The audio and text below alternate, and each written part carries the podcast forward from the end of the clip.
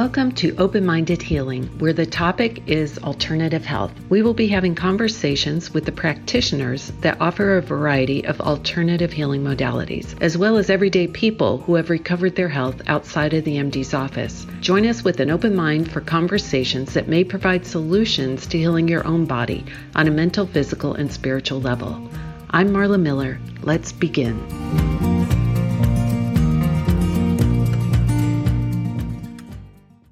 My guest today, Lexi Prince, has a bachelor's degree in kinesiology with an emphasis on exercise science, which led her to her latest venture of training 22 athletes drafted to the NFL this year. She has been a personal trainer for six years, serving clients all over the spectrum, from weight loss to strength training. Lexi comes from a tennis background and had expectations of a college scholarship until she became debilitated by rheumatoid arthritis. By learning how to manage her arthritis, she is now currently able to power lift competitively and enjoy coaching tennis and getting back into playing the sport herself. Welcome, Lexi, and thanks for being here to share your personal story of healing. Thanks for that introduction, Marla. Happy to be here. Let's start from the beginning of your health journey. What were the first symptoms you experienced that made you start searching for answers, and what age did this happen? So, when I was about 14, I fell snowboarding, and originally we thought I fractured my wrist, but our whole rule was, you know, you wait till the next day to go to the ER and figure it out.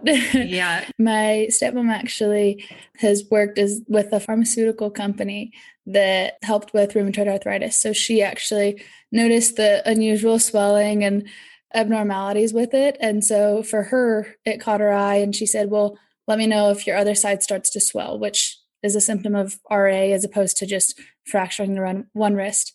So when the next day the other side started to swell, that's when she was like, okay, I'm taking you to the rheumatologist that I know that I'm good friends with and I know will take good care of you. Really, that was the first point where we realized I had RA and I was actually diagnosed then. Well, that's very fortunate, I guess, for you that she understood all of that from having worked in that industry. So you could skip some of the initial steps that people would normally go through trying to figure out what they had. But so before I was 14, growing up playing tennis, I would go and be practicing and I'd have aches in my knees and my ankles and my hands and my wrists and to the point where it was like super painful to practice. And i went and told my mom who didn't know anything about ra was just like hey you're being a hypochondriac.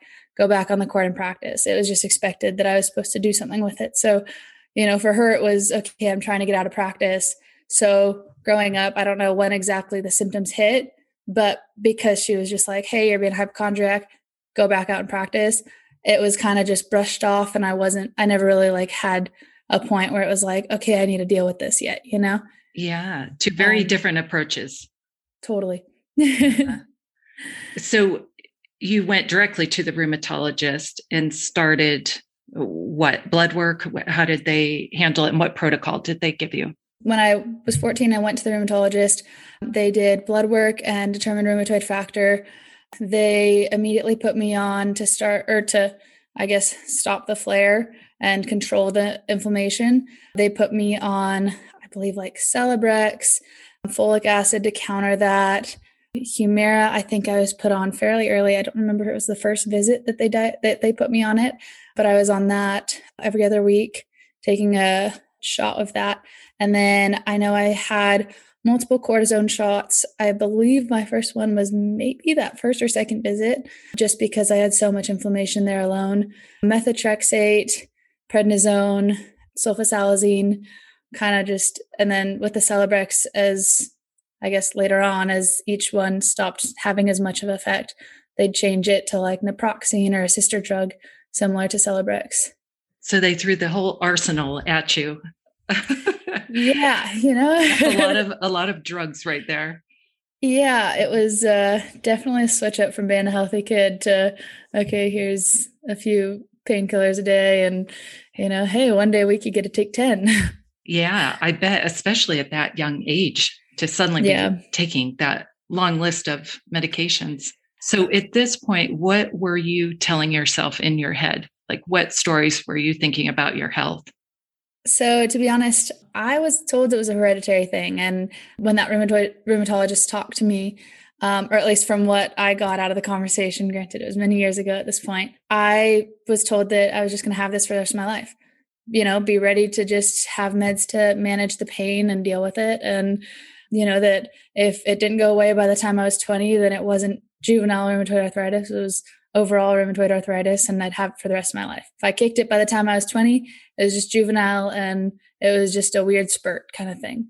So for me, it was like, I didn't really know what to think. Uh, I definitely had a little bit of a depression since, you know, I didn't, I had never not been an athlete. I had never not been able to go play sports or practice or, you know, do anything. I, I was never like, I guess, a stagnant kid or like able to sit in one spot. But with this, I couldn't go do anything. So it definitely hit me pretty hard.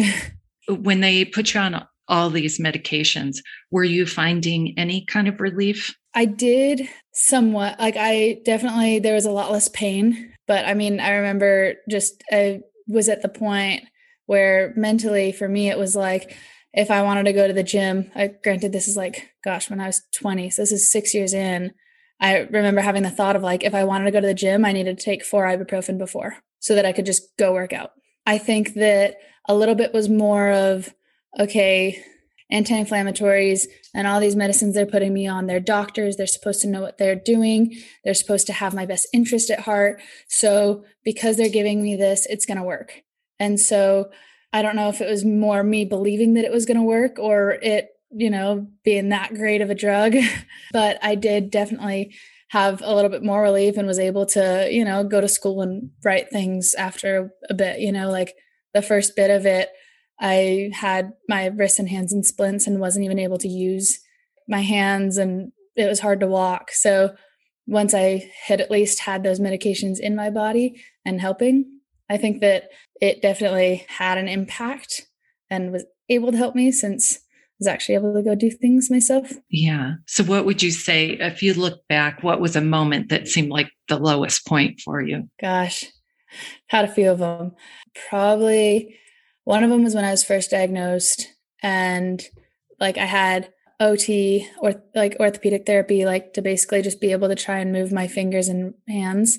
But I remember those being in splints for a while and trying to use like, and I this was before we had all the speaking to your phone or I don't know, maybe they had it then, but we didn't know about it. But it was like the first dictation app where you could speak into it and it would type for you. And I remember being in class and needing to use that instead of writing notes because I couldn't take notes or like asking somebody to like, hey, can you carbon copy your notes? Cause I can't write. That was probably that was around my sophomore year. And my junior year, I had another low where I definitely, with stress and my arthritis flaring, it was taking such a toll on my body. I had a major life event that had happened that may have contributed to the depression then, but was pretty much completely bedridden. I couldn't I couldn't even really get myself up out of bed. And I'd be up for maybe two hours a day to like eat and sometimes talk to a psychiatrist, and that was it. But I remember like it just being hard to do like anything for school and so I ended up in home hospital teaching because I couldn't go to school for the whole day and write everything and do what I needed to do as a student. That was so, I would say those two are probably the lowest. So you you were bedridden. Was it because every joint in your body was in pain and inflamed? Yeah. Or a particular part of your body? Really every joint. So my knees and ankles it hits pretty hard and same with my wrists. There's only been like a couple times where I've had bad hip pain, but usually, or at least like from talking to other doctors and things, um, of usually it like takes a little bit longer to get to like the bigger joints like your hips.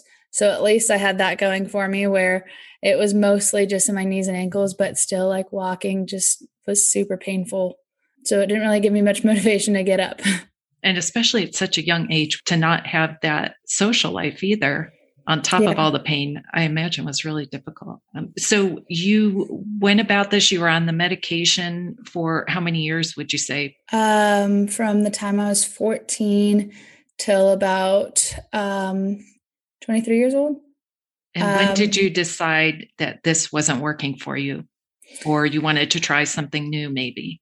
I actually remember this day very vividly. I have always been afraid of going off the medication. Um, my stepmom, being very knowledgeable about the pharmaceutical side of it, was always taught that, you know, without this drug, without Humira, that my arthritis would flare immediately. So it's always been a what if kind of thing.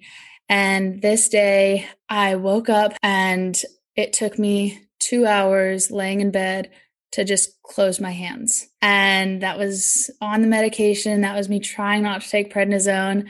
And I was still taking the immunosuppressant, right? So my immune system's pretty much been shut down this whole time. And it still took me two hours to close my hand. And with that, I said, you know what? I talked to a friend and he recommended to do a gluten free diet. And so with that, I threw away the rest of the medication I had and cold turkeyed it, said, you know what, if I flare, I flare, but I'm flaring right now. You know, I, it's already taking me two hours to close my hand, and this is ridiculous. So with that, I then went to a gluten free diet, and I had stiffness once in the first like six months. You know, like there's for sure like two weeks where I was like, I don't know if this is going to work. We'll see. But I was determined to have anything else work. So with the gluten free, I did. I was really good about it for a while. And I remember, oh, actually, the stiffness came.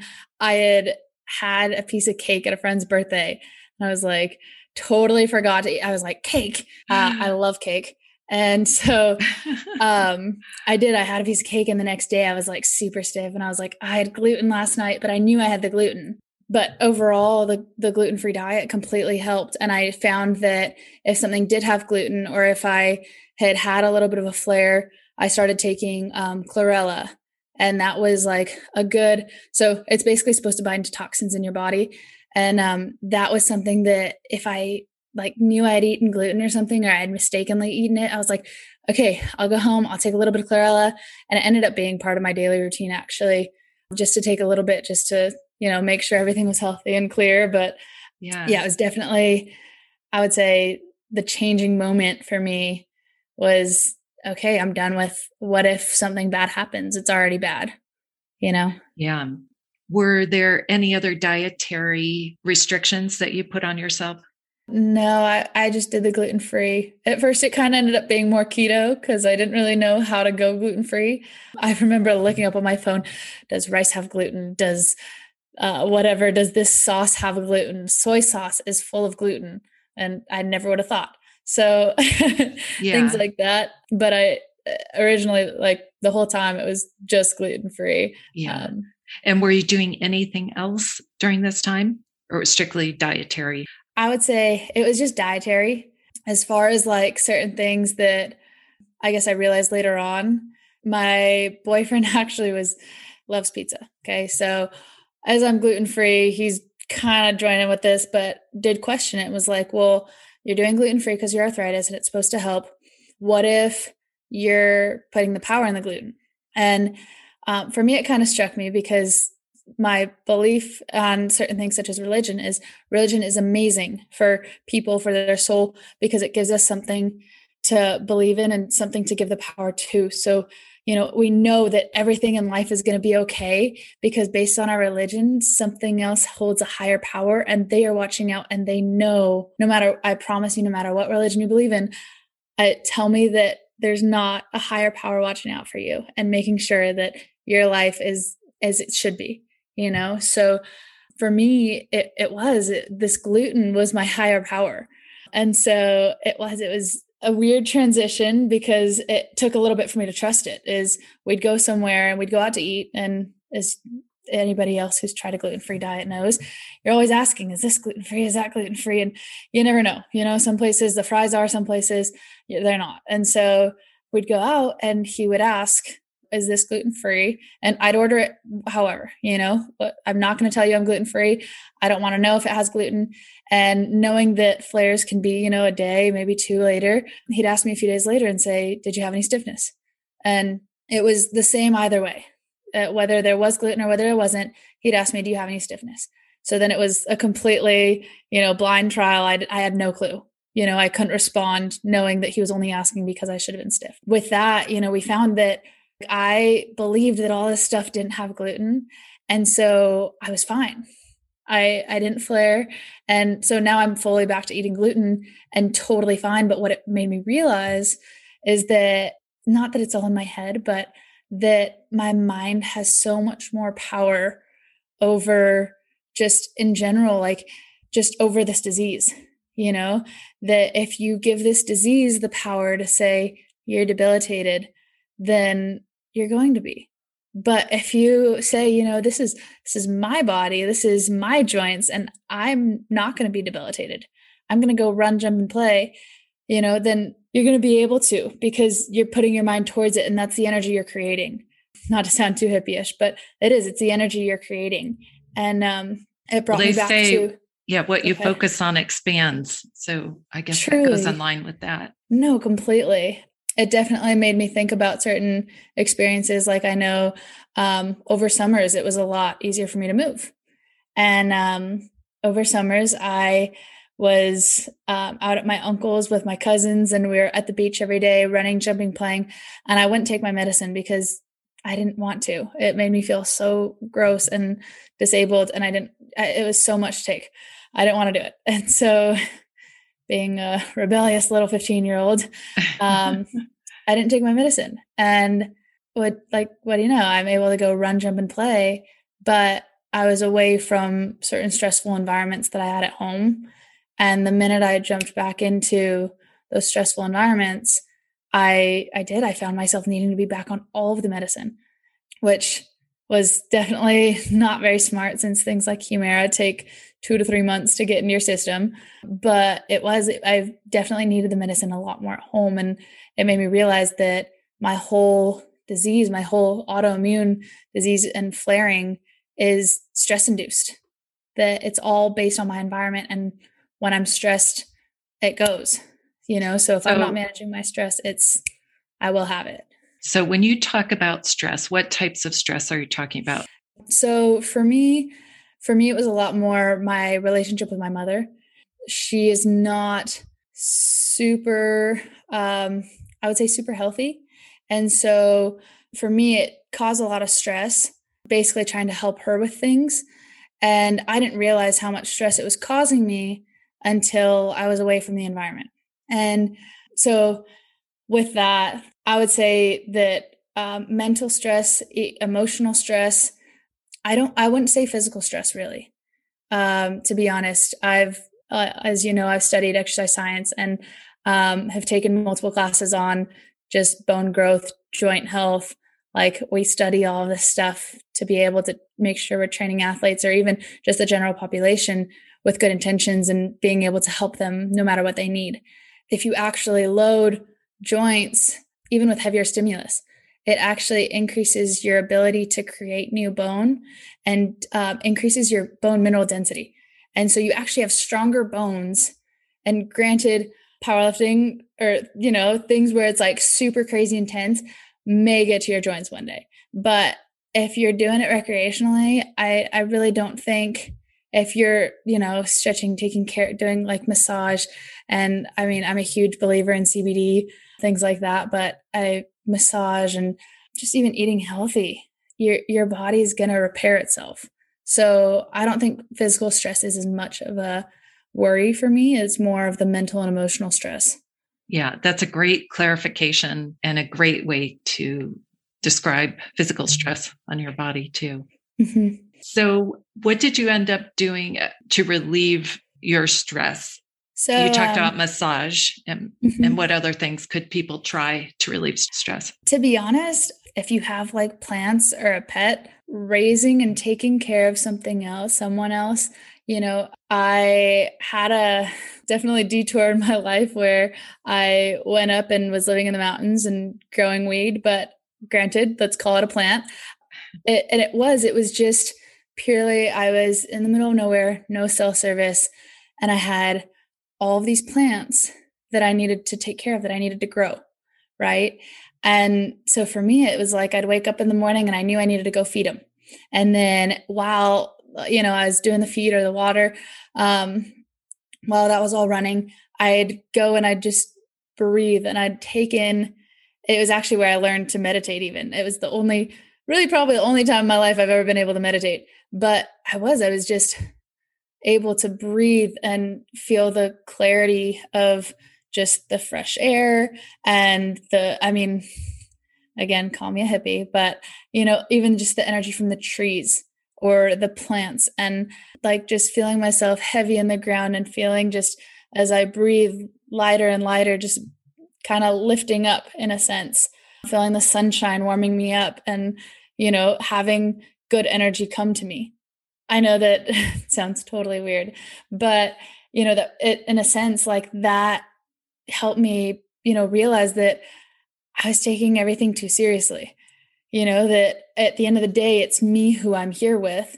And so that meditation, I picked up yoga. I did it on an app and, you know, would download them when I was in town. And when I'd be out there with no service, I'd have them downloaded on my phone to follow a yoga. So I did, I, I picked that up, which was super, I would say, in a sense, relaxing, in a sense, strengthening not only my body because you're holding poses. Yoga is in case you never tried it.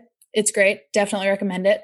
but they kind of help teach you to just breathe and be one with your body or however you're moving. So I really enjoyed that too.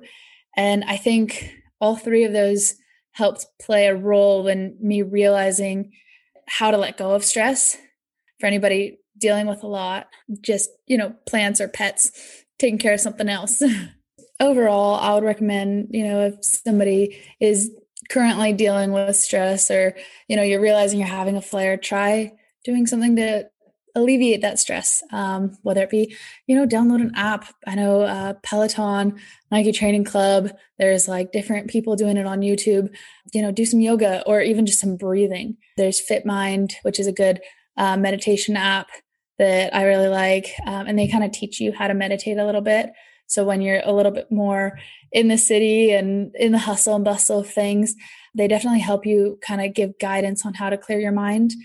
Massage is always good. You know, the body responds really well to touch. Also, you know, or do something like I did. You don't need to go out into the mountains, but, you know, get a little plant for the house or maybe plant one in your backyard if you have one and take care of it. Watch it grow, you know, or a pet when you do you know it's the same way as you know when you give a gift to somebody you you get excited because you're giving something you know if you can give back to something else whether it be a pet or a plant or you know even just your husband or boyfriend or you know girlfriend or wife giving to somebody else will make you feel better. And i bet you nine times out of ten they'll want to give it right back to you. Um, i think that's very true.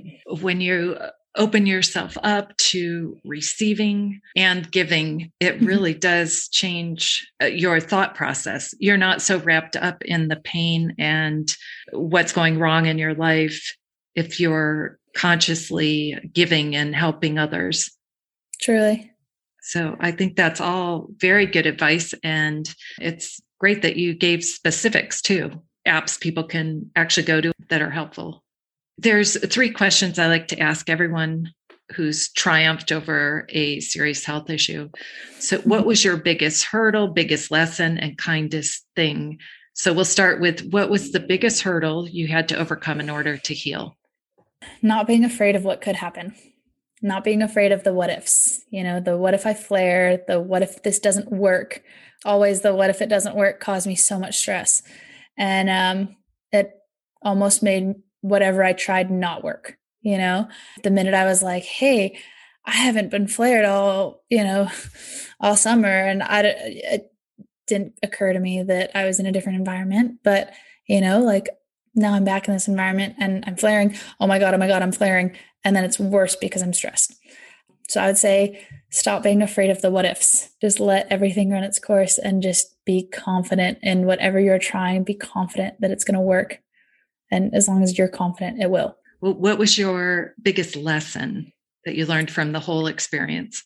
Kind of goes into or follows that same suit as the hurdle, but that your mind's just so powerful.